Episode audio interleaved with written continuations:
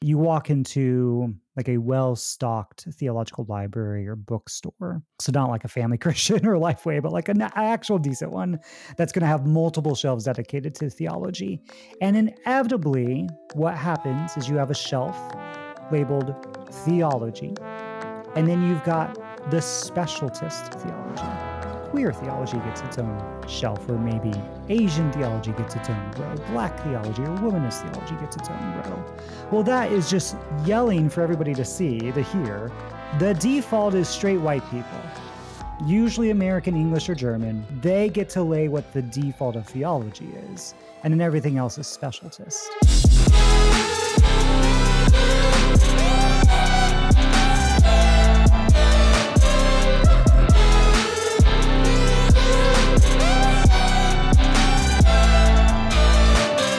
To the Models We Live By, the podcast that explores how overcoming the mental models we all hold on to can help us grow to become better humans. Hey Anthony, how are you doing? Hey Mish, I am I'm good. I'm excited to be here. I am very grateful that you've asked me to be on. Absolutely. Um, you have been beaten by a cisgender white person already. I'm so sorry, but this is the only season that I have cishet white men on. So that's an introduction. it is a rare and dubious privilege. Thank you. so tell me a little bit about the smog in DC. Is it as terrible? I'm in Herndon right now and I walked outside for 10 minutes and I have a headache. Yeah. Um, is it as bad? Yes, uh, I feel like it photographs worse than it looks in reality. Oh. And also, I had to use the metro today and was masked and everything, but also managed to get a headache in like the 10 minutes I was outside. I talked to somebody earlier today in New York City, and it, it sounds miserable up north of us. But DC, we're struggling. We're, we're, we're struggling. Well, um, we are recording this two days before DC Pride starts. Yeah. Yeah, um, it sounds like the DC Pride Committee is planning on moving forward and just telling mm-hmm. people to take precautions. And I think about the only thing that's going to beat this level of mist and fog is a bunch of bunch of rainbows. Yeah, exactly. The promise of Noah, that the ones that we're talking about, right? I, that's this what is, I understand Pride to be all about. Is yeah, a very long Noah. parade about Noah. Mm-hmm. Great. Anyway, nobody has a clue who you are and why in the world I would invite uh, a cishet white person on this show. So before we get deep into the topic, can you tell a little bit about how you know me and who you are and what is your purpose? Yeah. So, the much less dubious privilege of being friends with Mish and we both work together at the Table Church in DC. And I have been able to serve as one of its pastors for the past three years, starting in 2020. And the Table Church in DC is a affirming, anti-racist, non-denominational church and I have I've really enjoyed my time here. So I'm I'm 36. I've been married for 14 years to my wife Emily. Mm-hmm. Uh, I've got two kids, Audrey and Wesley, ages seven and five, who wrap up their school years next week. We did a little graduation ceremony for pre-K four today, which was very cute. And then, uh, you know, basically, I, anything I can get my hands on, I become a nerd for. so nerd meaning like un- unironically enthusiastic about. So yeah. Bible, nerd, Star Wars, nerd, Tolkien, nerd, Apple and technology in general, piano and music. Uh, I, I just yes. nerd out about a lot of things. And then yeah, my purpose. Uh, I'm one of those people who has like a written like purpose statement in life nerd right? On nerd exactly. Yeah. purpose statement nerd. Uh, so uh, my purpose distilled down is to teach a more beautiful gospel and to live a life worthy of imitation. So practically that means thus far in my life i've been dedicated to full-time mm-hmm. professional ministry preaching teaching working with and for a church. Yeah. I i want people to know the good news as actually good and not news that sounds kind of shitty and then you have to convince yourself that it's good. Yeah, uh, yeah. Yep. And then a life worthy of invitation has a bunch of ideas packed into it. But it means like I I don't want to live a life of exhaustion and I'm not a big fan of hustle. I want people to I'm an Enneagram three, so I care about what other people think. And I want people to look at my life and be like, you know what, if if my life ended up like that, it wouldn't be the worst thing. Uh, so I want to be able to enjoy my wife and my kids and my hobbies, as well as uh, the thing I get paid for, which right now is pastoral ministry. Yes. Yeah. That is that is awesome. Leave it to pastors to actually have a purpose statement for their own life. um, just had guests, uh, Sabrina, Chen, and Daniel. They they were theologians, and of course they they had thoughts about purpose as well. They had derivatives of derivatives of derivatives, as theologians like to do. yes, of course. and uh, and then I also had a therapist on that said I cannot give you my purpose, which was also the correct answer because how can you be a good therapist and claim that you have everything figured out? Uh, That's- no, yeah. that's not how it works in That life. so how it works. I'm very I'm very impressed and we're going to get a little bit more deeper into the topic of why I specifically brought you on but I do want to state for the people who are listening right now I've been enjoying working with Anthony for a year and I just have this good memory we were at a conference in Denver. I think it's called With Collective. Is that is that how Mhm. it's called? Yeah, the With Collective. Something collective. I think that sums up every single Christian conference. Yeah, yeah. After slap collective 2015, add collective, you're good. All I think all based off of Red Collective. Everybody heard Red Collective. It was like, oh, we're Yeah. gonna take that idea. Oh, that is that is nice. That is nice. And we sat at a table, and uh, I looked around me, and the majority was of color, and everyone was queer except Anthony. And I looked at Anthony. I was like, I'm I'm so sorry. Are you are you comfortable? And you said something. I'm going to butcher your words. You said white people have been comfortable for long enough, and you Mm. left it there. And it made me think. It made me think because I was like, huh, what a interesting thing to say. One, but I have now also seen you do that. Speak up when you need to speak up, when you're not taking away the voices of queer people, but amplifying them, and be quiet when you're in jeopardy of taking away the voices of the marginalized. So that's why you are here and I've been I've been eager to talk with you about this for a while. This season has been in the planning for a while. I thought am I going to put Anthony in the season on intersectionality? No, I'm going to put you in a season about theology because we have to nerd out, right? That's right. Yes. Thank you. Thank you for the the kind anecdote. And uh, and then yes, let's be unironically enthusiastic about theology. Let's go. yeah. The, before I let you off the hook on the pastoral choice Yeah. uh, and and your and your purpose. What sparked the choice for you to become a pastor, and maybe also specifically to become a pastor at the table, which Mm. is you know kind of like a Bible church on one hand. I'm sorry, and a super radical queer loving person of color loving church on the other hand. Yeah. So when I think about wow, I got into this gig, I think there's like there's two answers. There's sort of like the simple testimony answer. Simple testimony answer is like I was 12 years old. I just accepted Jesus into my heart at a youth Mhm. conference. Uh, we were singing "Open the Eyes of My Heart, Lord," real banger from 1999. and uh, so I accepted Jesus in my heart. He became my friend, and then I started a a Bible study on the Book of Exodus at my middle school, and fell in love with teaching the Bible. And I thought, huh, I I could do this full time. And so, 12 years old, had the lucky, very fortunate, like I know what I'm going to do with my life, and basically followed through. I think then there's the more complicated, like therapist's couch answer which mm-hmm. gets into life story, which we won't get into all today. But I was adopted when I was 13. Prior to that, I had been in the foster system. I lived with some family who eventually put me in back in the foster system.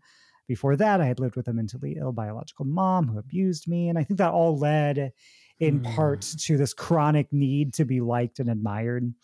yeah. Um, and uh, when I was 12, all the people that I liked and admired were pastors. I had these very influential Bible preachers and youth pastors in my life that I loved and, and who, you know, poured into me and and cared for me when I was a pretty lost, scared little boy. So I thought, well, if these people can be liked and admired, then what better career for me? Done. And so now I feel like I've spent the past 18 years of my life both both feeling like really affirmed in my calling to ministry as well as really questioning like did it come from the healthiest place? I don't know. uh, but also believing that God's able to squeeze some good out of that anyway, even if Oof. even if it weren't the purest of intentions at the time. Yeah. And and knowing me with my theology of ambiguity, I would say let's do both. Let's do both, right? It can be both uh, not coming from a good place and it can be coming from a good place. Yeah. And still eventually be redeemed. Yeah. And then for the table specifically, my wife Emily and I had moved to Iowa in 2010 and did ministry at a church out there for a decade and started our family there and was fortunate to be mentored by some really great pastors and avoid a lot of the kind of shipwrecks that I'd seen in a lot of my peers coming out of Mhm. Bible college and seminary.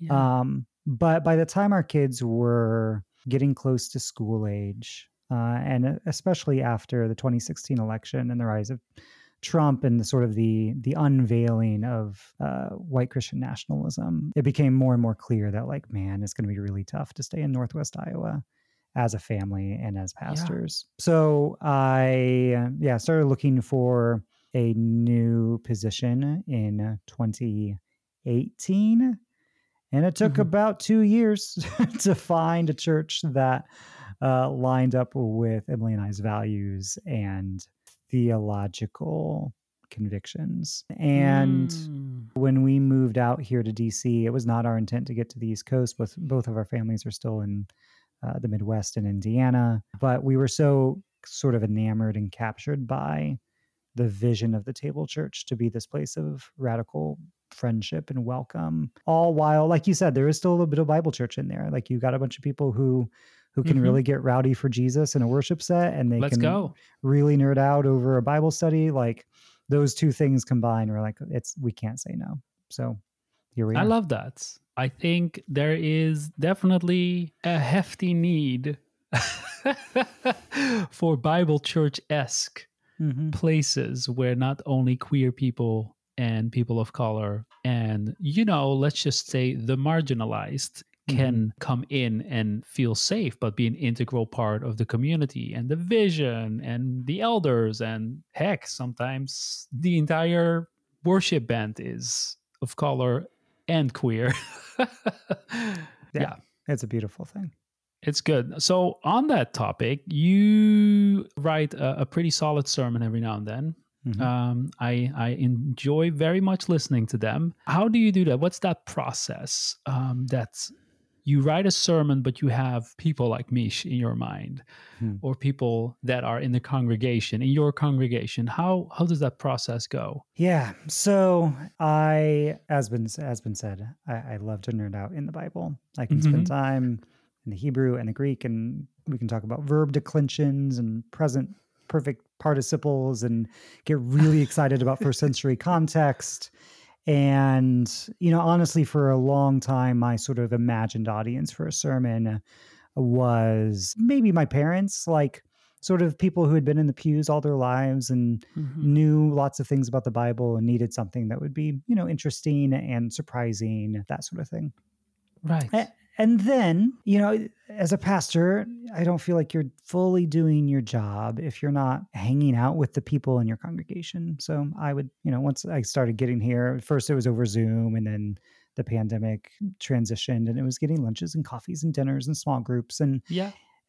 you start actually hearing the stories of people, um, people trapped in abusive marriages, or Right. people who have parents who are unwilling to come to their marriage because it's to someone of the same sex, or somebody who has a miscarriage, or somebody who is uh, verbally or physically attacked because they're black or Asian or queer or Latin or whatever. And then I, you know, as a as a sermon writer, I think, well, I really like those three paragraphs about the origins of the Essenes and the Qumran community and how their development of the Dead Sea Scrolls plays into the Johannine desert tradition. but maybe that's not going to be the best thing to preach this Sunday. and seriously, like I, I'm sure there's probably proof of this, like in my text editors, of like paragraphs that get written and then deleted because like there's the nerdery of Mm. like you know all of the stuff that pastors and theologians to study and research, Yeah. and then it gets back down to like, but what are we actually trying to communicate about God's love? about the gospel being actually good news to people who are coming from, you know, quite honestly, really hurt or or broken or Right. just hard places. So that's often the cycle of sermon writing of, you know, true academic drivel all the way Yeah. to let's communicate something that's that's meaningful and helpful. And that's a question I often just ask of like, is this helpful? The other thing I keep in mind too is like I get to ride this first, I get to ride most of the first class privilege seats in this nation, straight, white, cis, upper middle class, educated male, which means I have this responsibility that I've got to do, a couple responsibilities I've got to do in my sermons, which is um, I've got to identify and name my power and, Yeah. and leverage it for the sake of others. And then I owe it to my congregation to be, you know, in their stories and hearing their stories and their context. Because if I'm only ever preaching to myself, then I'm I'm missing out on the majority Mm. of every population there is, the world's population and this city's population and this church's population. Yeah. Uh, so I, in order to be a good exegete and a good, here's a good seminary word, homiletician, a good preacher, is to really know your people. I think it's Rob Bell years and years ago said that if you're a pa- if you're a preacher and you're struggling to come up with like examples or illustrations for your sermons, that means you're failing as a pastor because you're not hanging out with your people. And so if you can't think of like, oh man, I don't know how this applies or a good story that it relates to, that means like get out of your office and go start hanging out with people, please. Yeah. And really practically as a sermon writer, that means like the amount of time I've spent writing sermons has dramatically gone down as like a 22 year old to a 36 year old, where 22 year old me is like spending 20 hours a week. And now it's like, you know, two, three, four at most. Because to me, the act of sermon writing is like being with people. That makes sense. So that that kind of explains the part about how you change your perception and perspective on who you're preaching to by hanging out with them and making sure that the sermon is tangible and practical for the people who are in your congregation who have different lived experiences, who have different backgrounds, but obviously we still, let me just say for myself, I learn a lot from you when I listen to your sermons. So that's great. Now let's dive in a level deeper. What, what do you think needs to change in modern hermeneutics in order to make the text accessible for today's context? So yeah, for the sake for the sake of our listeners, hermeneutics, basically the art of interpretation. And yeah, the clobber verses is such an interesting example because the clobber verses, in other words, that list of you know eight to ten verses that people use to justify homophobia and anti-trans mental models. Yeah. Um, it assumes that that's home base. That you start with the assumption the homophobic transphobic ways of interpretation are the default and then you've got to argue your way out of it and i think hermeneutics you you have to begin by questioning the default you walk into like a well-stocked theological library or bookstore so not like a family christian or lifeway but like an actual decent one that's Yeah. going to have multiple shelves dedicated to theology and Yeah, yeah. inevitably what happens is you have a shelf labeled theology and then you've got the specialist theology. Queer theology gets its own shelf or maybe asian theology gets its own row. Black theology or womanist theology gets its own row. Well that is just yelling for everybody to see to hear. The default is straight white people usually hmm. american english or german they get to lay what the default of theology is and then Yeah. everything else is specialist. And that's that's a really bad assumption. Like if anybody if anybody if anybody gets to be the default it's like it's jews they get the default and everybody else is doing contextual theology based off of for for christians and judaism right like Mhm, the, the mhm. jews get to be the default of like well yeah the, it, christianity sprung from israel and palestine and judaism uh, and then everybody else from the Americans to the Germans to Africans, everybody else is doing contextual theology. And as, as long as you don't, uh, if you get that wrong, then I think every approach is going to start in the wrong place. Yeah. I think the other thing I'd say too is just like we're still trapped in the after effects of the Enlightenment, which has this laser lock focus on quote unquote absolute truth. And Wow. the the wonderful thing that postmodernist philosophy and hermeneutics brought to us was not even necessarily questioning the existence of truth, which I think is a misunderstanding of what postmodern thinking does. Mhm. Postmodernism does not question the the existence of truth. What it brings to light is the idea of uh, situatedness or your perspective. Right. If, if I'm on the east side of the mountain and you're on the west side of the mountain, and we each paint a picture, the mountain's going to look very different. The mountain exists. That's not necessarily what's being questioned. Maybe you need to question that, but it's not necessarily what's being questioned. It's about situatedness and perspective.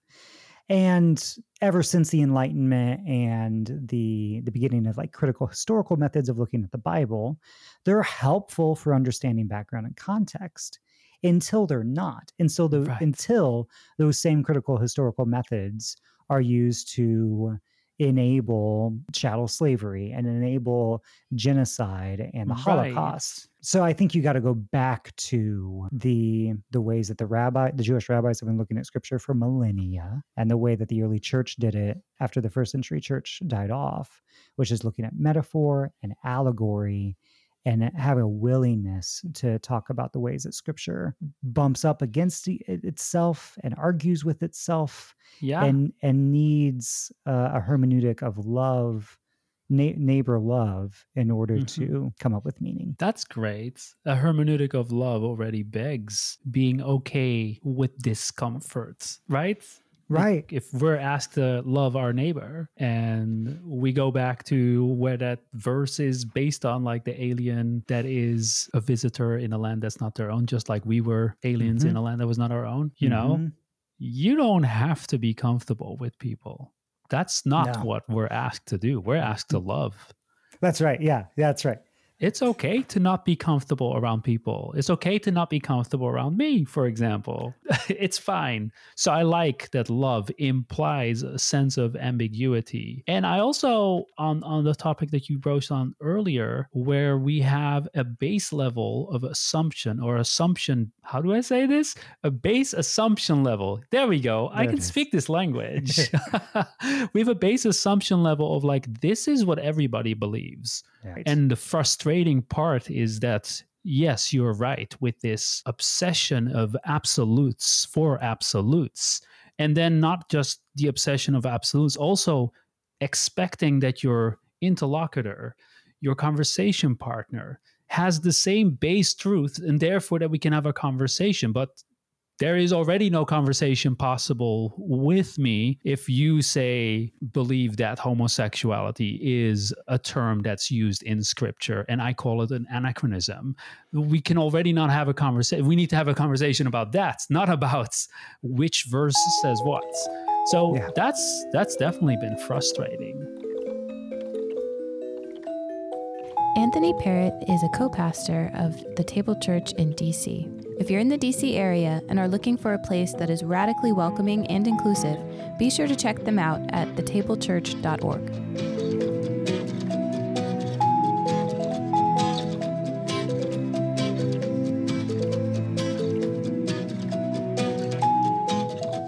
Yeah, I think there seems to be a real close relationship between a love of absolute truth and a need for uniformity and conformity. And what you said about love, love implies difference. Love implies there is some distance between me and the object of my love, the person whom I'm loving. I mean, this is the this is really base level phil- philosophical sort of stuff there, but it's the Martin Bu- Buber's uh, "I and Thou." There is a distance between me and that which is not me, and the relationship that I set between myself and the the thing that is not myself uh, Yeah. can be a loving relationship. But that loving relationship implies that there is difference, and as soon as you try to squish that difference out of you and your the object of your love, Mhm. it's no longer love it's a demand for uniformity and conformity and yeah philosophically speaking i do believe in absolute truth but when absolute truth becomes a weapon to therefore beat people into conformity you've left love behind somewhere I mean, in life, we can strive for absolutes. We can strive for saying, hey, let's agree that gravity is an absolute truth. We are being pulled towards Earth. We're not being pushed towards Earth. Let's at least start with that. Okay, now we can start coming up with some formulas. Mhm. It's fine. we can do that. Even if that means that later we we have to adjust it. That's that's still fine. You can still say this is my absolute truth and then later say, "You know what? I was wrong." Yeah. That's a that's a big big thing to say to be honest. Uh Right. makes me respect the person more. Let's put it that way. Yeah. So, how do you see this play out in in like growing up? We Mhm. already touched on a couple of hot topics in just what 30 minutes, but how do you see this growing up? What what bizarre outcomes have you seen certain types of hermeneutics bring forth or certain types of bad theology? Yeah. So growing up from the age of 10 forward uh, with a family that would end up adopting me, we were very evangelical Christian, very conservative, and right up to and probably past the line of fundamentalism. My, my dad didn't buy into all of the fundamentalist stuff, but my homeschooling curriculum came from Pensacola Christian Academy, Abeka homeschooling stuff, which was very fundamentalist. And I bought into 90% of it. I had a, my first Bible was the uh, End Times Prophecy Study Bible. Ooh, Uh, spicy. Yeah, by by John Hagee. And I owned all like 16 of the Left Behind novels. They kept churning out and and loved them. And did not, you know, didn't believe in female pastors. And Yeah. I think my capstone, like senior year project for high school, was about how Franklin Delano Roosevelt brought a, brought about began the end of American greatness. like all just all all the all the stuff. So I I don't know. As I'm looking out my window and I see the haze from the wildfires in Canada and just the cascade of crises that the world seems to be facing. Uh, I think a Mm. lot about end times theology because it's my conviction that what you think about the end of the world affects how you kind of live and move in the world today. Hmm. And I had a youth pastor who like faked a rapture for the youth group right after 9 11, faked an attack on the US uh, that we had to like live Ooh. through. And there, there's this idea that, like, well, according to First Peter, the God is going to burn the world up. Like, okay, we we joked about the rainbow flags and the promise of Noah, right? And that was Yeah. always that was always the thing of like, well, God promised Noah that he would never flood the world again, but he is going to burn it up. like, what a weak ass promise, God. Like what?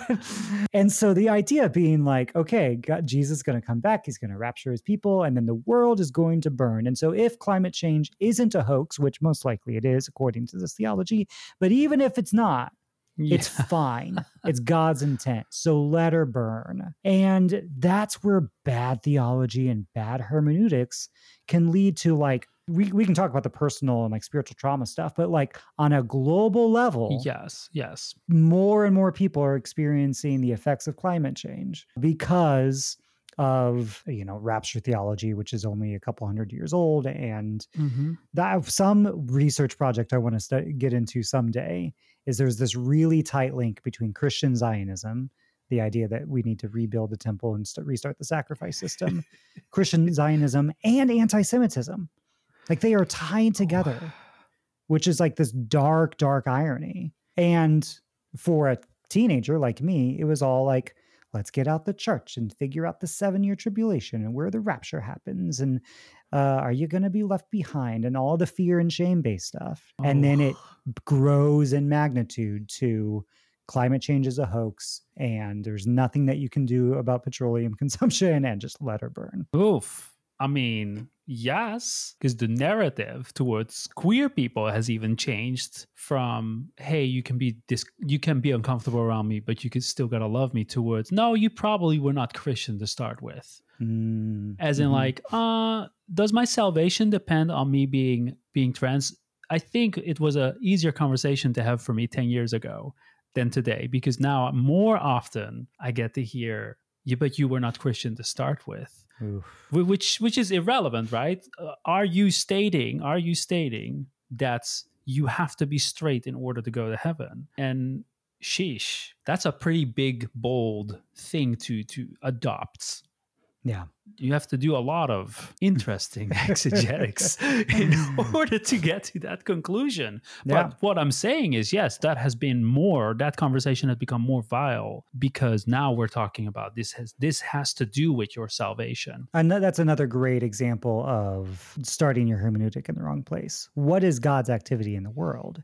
Is God's activity in the world just a giant rescue operation operation to get people off of Earth and into some basically non-embodied heaven, or is God doing something on Earth right now to bring about healing and reconciliation and all of that? And Oof. the way you answer that question really changes the conversation about like, well, are they saved? I, I don't I don't know if that's what God is asking. Uh, uh, are they going to heaven when they die? Like that is just not a thing. That's not a question that ever came out of Jesus's lips. It's and it's definitely not a, a Hebrew idea. If you read through uh, the Hebrew Bible and the Tanakh, like you're not seeing this obsession with post-mortem experience. It's all about Yeah. the here and now and your uh, your offspring, like the people who come after you. So to even begin the conversation with, well, if you're not straight, then you're you're not going to heaven. To which a, well theologically informed queer person can be like, that's not the point anyway. It's not the point. I remember when I started calling salvation a bonus, just Mm. uh, just to get it on the conversation level of where it should be. yeah. Being ritually clean has been an obsession of me early on in life with a Mm. misunderstanding of what it means to be ritually clean and ritually unclean or levitical uh, scriptures right? And and what that exactly mean when when something is an abomination what does that actually mean? What what is the differences between all the sacrifices and Je- did jesus die for all sacrifices? Like did jesus die for the praise offerings for example right? Like uh, or just the burnt and sin offerings i want answers and i wanted them when i was young and it's an interesting topic how we've gotten here where i don't hear often anymore the the conversation of sin being being connected to ritual cleanliness Mhm. and and that idea of Jesus dying for us and us dying with Christ like a baptism and getting out of our baptismal how do you call it basin? Mhm. and then now we are ritually clean and we can appear before God. Boom that was my conversion moment. Like that's that's what it means. And i know this is different for everybody. I'm not saying this is the this is what it means but it never kind of got away from me that god always heard me and god was always with me even though i was or am or whatever ritually unclean right but Yeah. besides the fact but the symbolic nature of being buried with christ and rising with christ so we can stand in front of god that is a beautiful thing versus a oh Mish, you're trans Mm. you're not saved i.e when you say saved and when you say salvation are you talking about ritual cleanliness Mhm. or are you talking about going to heaven hmm Yeah, still a question today. Put this in the uh, the the the bonus members only content. So early church, you'd have these baptismal basins, and the baptismal candidates were often naked. They would be they would go, down in, and then you'd have this dual metaphor. So you have the Mm. metaphor of being buried with Christ and rising again, and yeah the baptismal basins were often uh, vulva shaped, and this was intentional. Yes let's This was- go This was intentional uh, for a couple different reasons. One, the wound on the side of Christ was often depicted in art as a very vulva shaped, typically feminine anatomy uh, sort of shape. So it was, had something, it was still related to this death of Christ and his. Mhm. His uh, crucifixion. And also, it was this idea of, of being born again. And so the early church, like in their writings, like this is like explicitly in the writings, would talk about like being born through that vaginal canal of baptism through the through the divine God. So yeah, I, I know at some point you're going to talk about queer, the, queer theology if you haven't already, um, but like there's some deeply queer theology going on in baptism Wow. that like you know the average person getting baptized down at a southern baptist church like is completely unaware of yeah. but it's still true like the Yeah. reason that yeah, bap- exactly. the baptismal font is shaped that way is because it's related to to birth and the idea of divine rebirth Mm, yeah anyway sorry I That- like it. there's some bonus content for you I think we should bring back the vulva basin and let everybody be baptized naked again. I mean, how can you be fully immersed if if you have underpants on? these are the true questions Listen, this is the way. Oh no, that's that's that's, That's a different that different universe. so say we all so say we. oh, that's so funny. Okay, I'd love to switch gears and talk about my favorite part ever with this entire season because do people have pet peeves? do people have pet peeves that they would like to talk about? And I enjoy listening to them. So it kind of fits together with what we already said. What kind of things have you seen growing up? And what kind of things do you see today that are an outcome of bad theology? But also, what are what are some pet peeve that you would just like like to slap someone's hand off the just no stop it that's that's not that's not it So, like I said, I spent a good year and a half, two years looking for a job. And so I just devoured just about every church website I could. and I I gained a, an AI like ability to get onto a church's belief page and just like instantly know what kind of church this was. So there's a couple things you would see on a church belief page, such as the Bible never contradicts itself. And, you know, this, this is the mental models podcast, right? So the models we live by. So th- there's a mental model that says, here's this library of books written by 50 to 60 authors over 3,000 years. and here's what you need to know about it, according to this theology. They never changed their mind, they never disagreed about anything.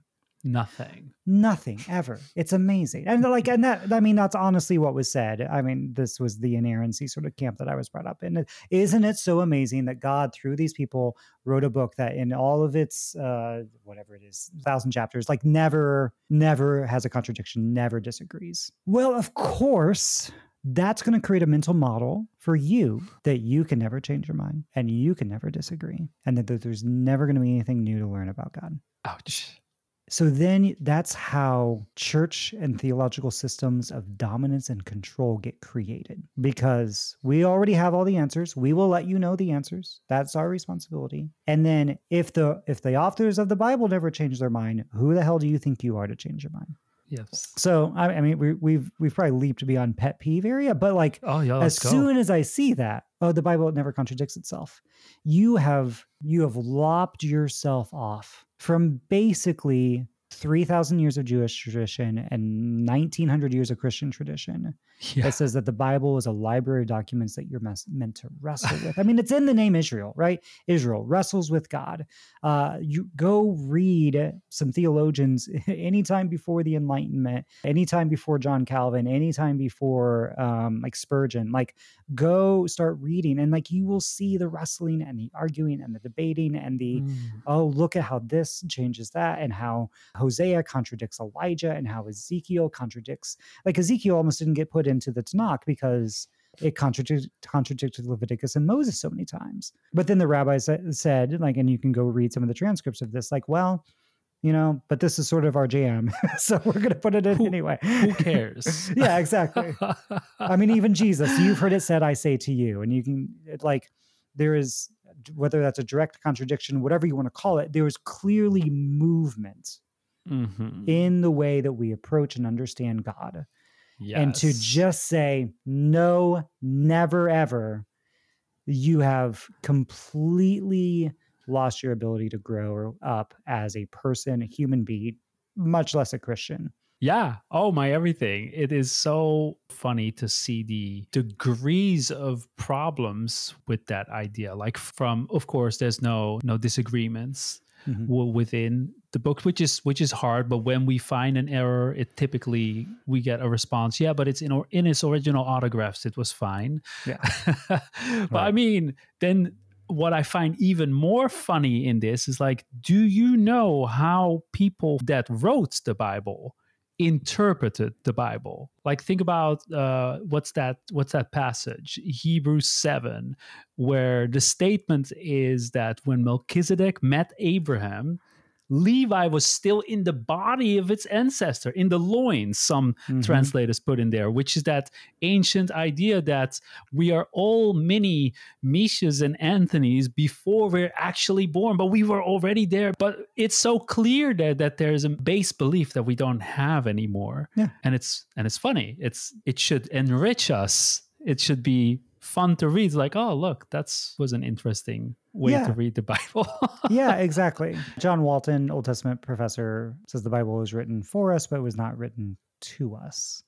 Right. And if you try to insert 21st century ideas into a first century or 10th century BCE text, you're going to run into real problems real fast. Because no, we don't believe, we don't think, well, one, yeah, the ancient uh, ideas around procreation were like, yeah, there's the, the, the sperm are little miniature versions of everybody who's to come. and no, we don't really think that's, that anymore, nor should we. Like that's not like that's weird. not how it works. Yeah, yeah. it's weird.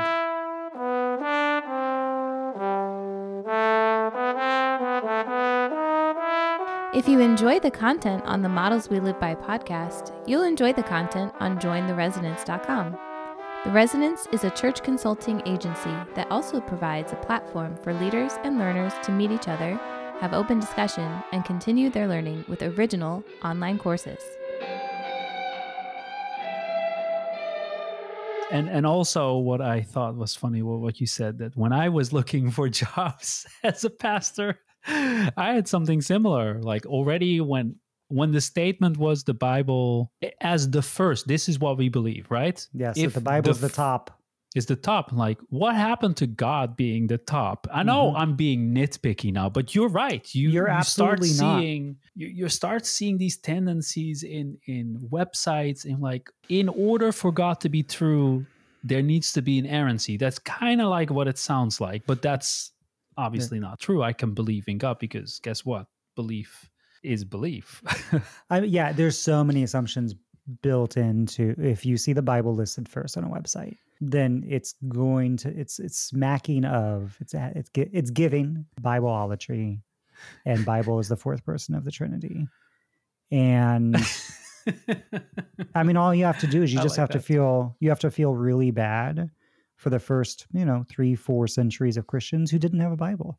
Because that's right. Like, that's right. Their belief in God apparently is impossible you have to feel really bad for every person who is illiterate or every person who doesn't have access to a Bible because their faith is yeah. invalid. Like, no, this is no, this yeah. is not what our faith is built on. Small sacrifice, though, small sacrifice, because ultimately, so much more people are saved by their sacrifices.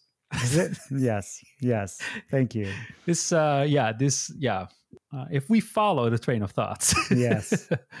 All right, i have got more pet peeves. oh, bring it on! Bring it on. um, again, this is probably too broad of a concept to be considered a pet peeve, but I'm just going to throw in Calvinism. just stop. the entirety. Just the entire thing. Now, let me let me caveat. I worked for 10 years at a church that belonged to the Reformed Church in America. The Reformed Church in America is the Dutch expression of Reformed theology in the United States. So Presbyterianism would be the Scottish expression. The Reformed Church is the Dutch expression. So uh, you know, holler, holler to your Dutch mothers. Um, Yay! and Reformed theology is much broader than just the writings of John Calvin. So it's always worth keeping in mind. And Reformed theology is much, much, much, much more than I will say the drivel of John Piper and Mark Driscoll. Okay. Mm-hmm. They are the loudest and most successful, but also probably the poorest spokespeople for Calvinism. Yes. That said, I think Calvinism has won over the religious imagination of America because so many of sort of our cliches around the Christian faith come from a simplistic Calvinistic way of looking at theology. So statements like God has a plan for your life. God is in control. God never fails or never loses. Everything happens for a reason. And, you know, even the simplistic ways of understanding, like the book of Romans, being all about salvation in scare quotes uh, and going to heaven when you die. Like you can all bring that back to a very Calvinistic way of looking at election predestination, all of that. And I list it as a pet peeve. Like it's also probably a larger life project to be just like, can we, can we, can we be done with this failed theological experiment?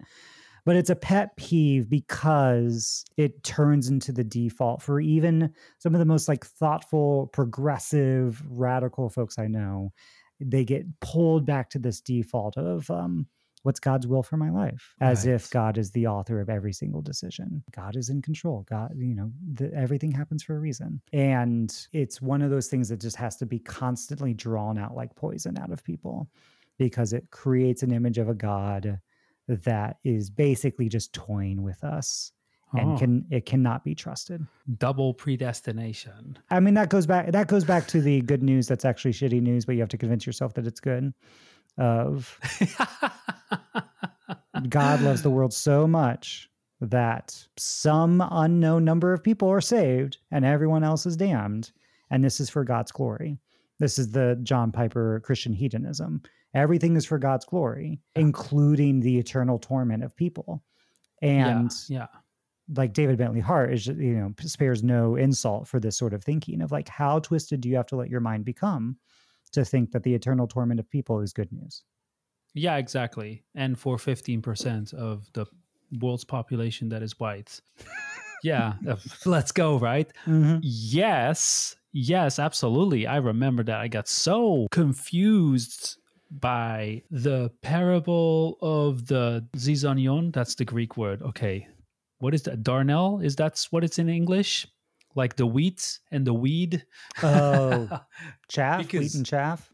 yeah you if you read it and you read it very very very slowly there's a lot of questions to have on like who is who Mhm. is is the field owner god is the field owner jesus is the enemy demons is the enemy just nasty people but if you read very closely and you go through these passages you're like does that mean that there's because the the, the property of a zizanion the greek word let's just go with that is that it looks like uh it looks like wheat until it doesn't. So it looks like wheat, but when it doesn't anymore, it can infect your entire field. So it's a very nasty prank, let's put it that way. If that's your annual income and oh, everything looks great. And then as they start growing, they start to discolor and it's typically too late. You can't save your field anymore because they infect everything and everything needs to be going away. So the landowner takes big risk in this parable of like, you know what, let it grow and we'll take it out in the end.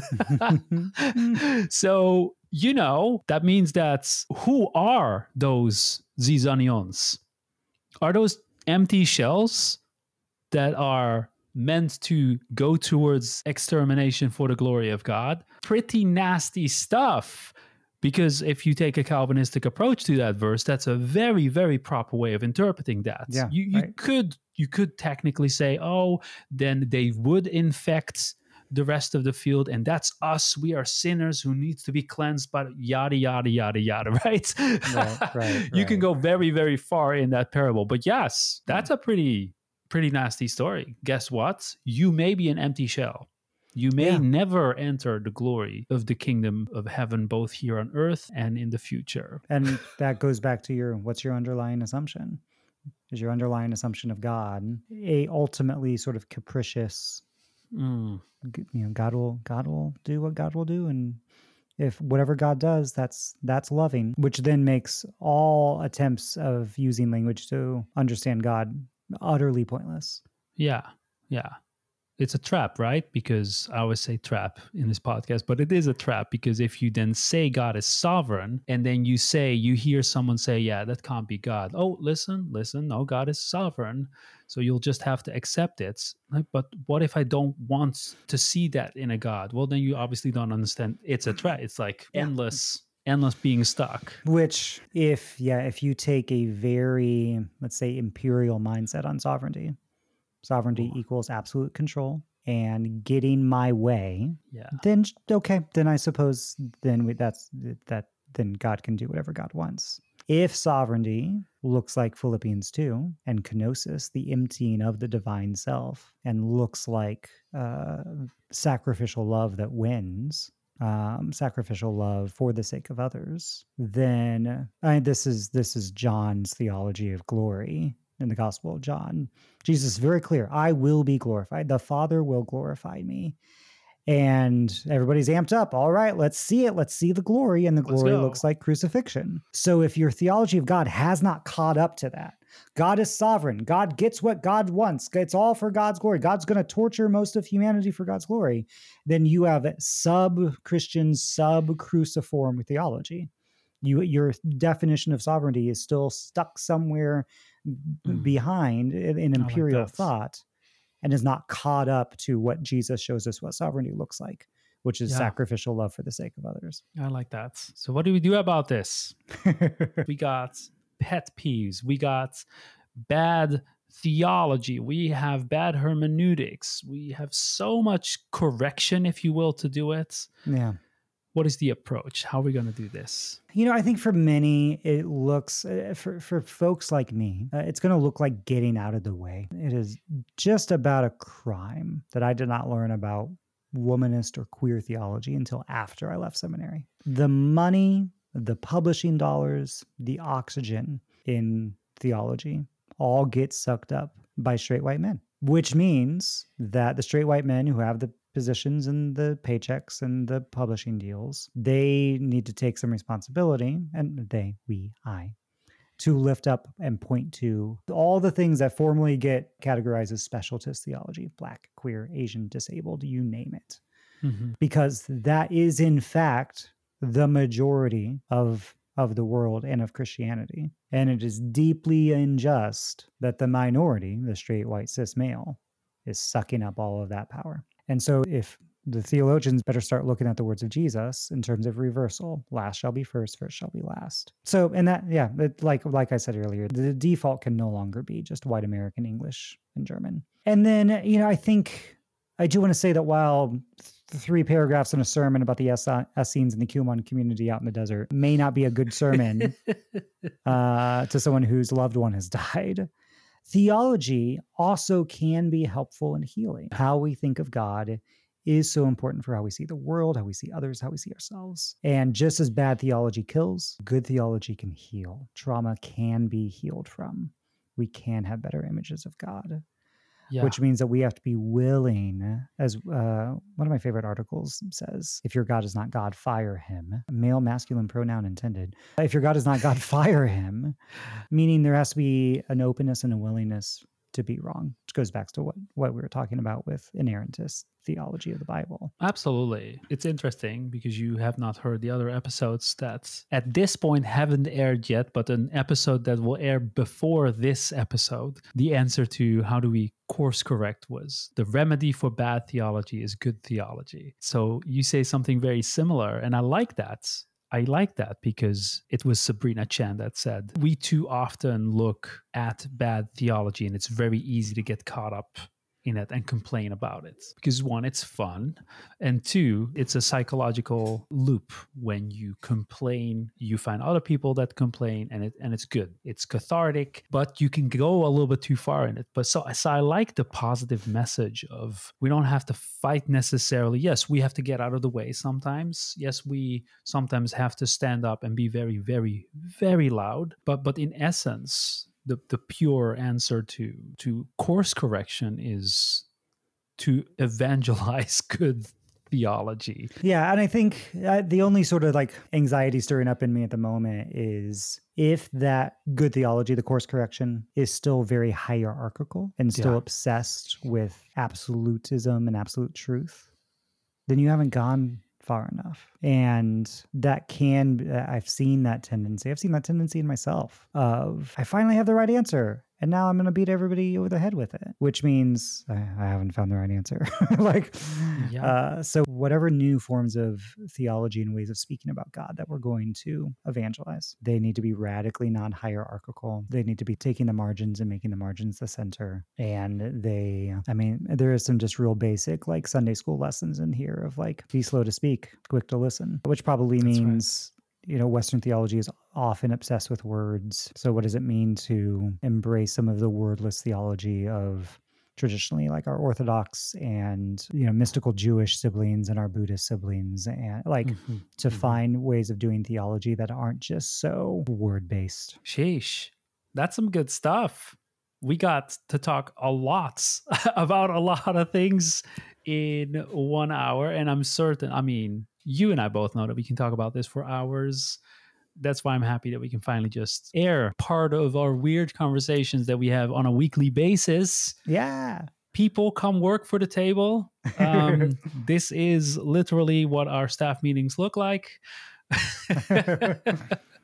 yeah, I, I do want to finish finish up uh, before I get to the last question. The the appreciation of understanding that the moment that you think that you got it, you need to self self reflect, and and you know that I'm a, a fan of very white and very male George Lindbeck.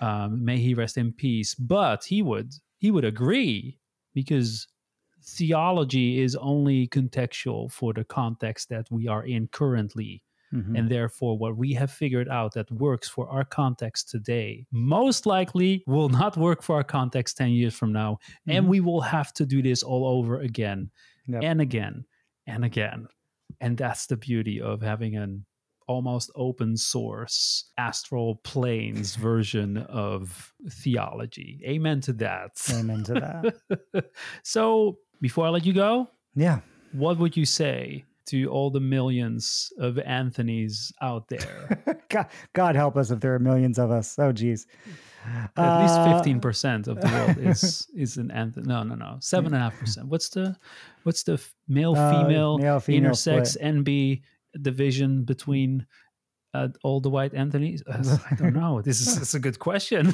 It's a good question. Okay, so I got two answers. To the to the 18 year old me, I would say you don't fucking know it all. But honestly, I think I think the 18 year old me was clinging to certainty because almost everything else in my life to that point had been so uncertain. Mm, yeah. Oh, right.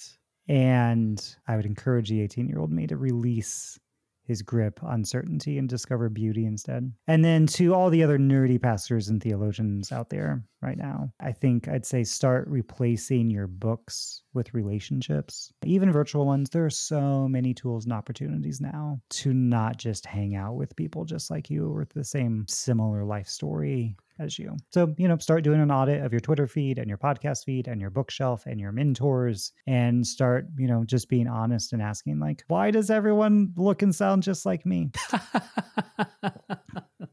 it's a good it's good inventory i think inventories are needed in order to grow and stagnation is my biggest fear i i'm going to be Mm. very clear there there's no Mhm. bigger fear than i have than stagnation Mm, I relate to that. I relate to that real hard. so yeah, you got to start. You got to start hanging out with and hang out. You can define that as as widely as you want. Hang out online, hang out in person, hang out in books, hang out how whatever. But start hanging out with people who make you go ah, like make make you start tilting your head and feel a little uncomfy. yeah uh, because that's where the that's where the good stuff happens. isn't that how we all grew That's how that's that growth almost always comes from discomfort. exactly well thank you so much for being a guest on the podcast so much appreciated Yes, this has been this has been a joy. I'm, I've been so looking forward to this, and it was it was better than I thought it was going to be. So. oh you thought you thought i was going to be a terrible host no, is that, no, no, no. is that I what was, i'm hearing I thought it was going to be good, and it was it was better than good. It was great. ah that is awesome